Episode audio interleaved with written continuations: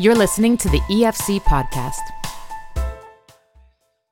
David Guretzki is the publisher of Faith Today and serves as Executive Vice President and Resident Theologian for the Evangelical Fellowship of Canada. Uh, he writes for Faith Today magazine, and we really enjoy what he's been coming up with to share with our readers. So we've asked David to record a couple of those columns for our podcast audience as well. So over the next few months, you will hear David Guretzki reading some of his very good work from Faith Today magazine. This piece you're about to hear is about pride and David's own recent experience bumping up against his own pride, and he offers some helpful perspectives. We hope you enjoy this. I was thrilled to be a Canadian delegate at the World Evangelical Alliance's General Assembly in Indonesia this past November. Gathering with fellow believers from more than 90 nations was an indescribable joy. At one of the sessions, we viewed videos produced for training leaders of national evangelical alliances around the world. Canada was featured, including an interview with me. I was honored at the prospect of even briefly appearing on screen. But when my face appeared, my heart sank. There, in front of hundreds of people, my last name was misspelt. I felt annoyed and irritated. If you asked me 10 minutes later, I could not have told you about the rest of the video. All I focused on was my bungled name. It's not a big thing, I tried to tell myself. Let it go. It stayed with me through the rest of the day, I complained to someone about the error and then wished I hadn't. So now I was not only upset my name had been spelt wrong, but is also disappointed with myself for being consumed by it. What's my problem? The problem of pride is one theologians have written about throughout the ages.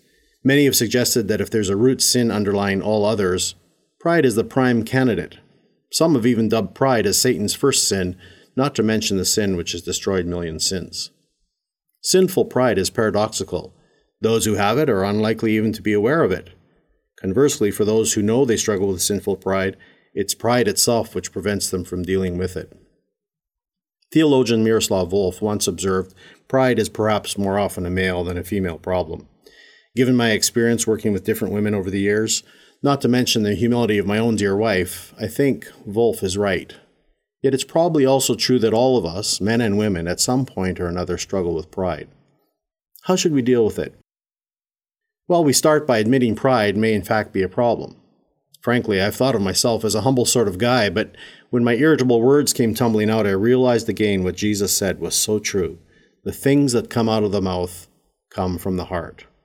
Of course, it's okay to want your name spelled correctly, but in this case, I felt my words revealed more than natural irritation lurking in my heart. Once we recognize pride, we all know what's needed instead is humility. But we also need to recognize humility isn't just a character virtue, it's something we do. Scripture is replete with statements of how God looks favorably on those who come to Him with contrite hearts. So the antidote when pride has come tumbling out is to confess with our mouth before God and perhaps others.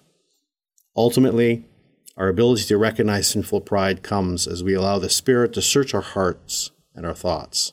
Sometimes the Spirit speaks through a good friend a spouse, wise counselor, or sometimes even through the words of someone we might otherwise be avoiding at all costs. Are we willing to admit we struggle with pride when the Spirit points it out? Hopefully, we won't be too proud to say yes.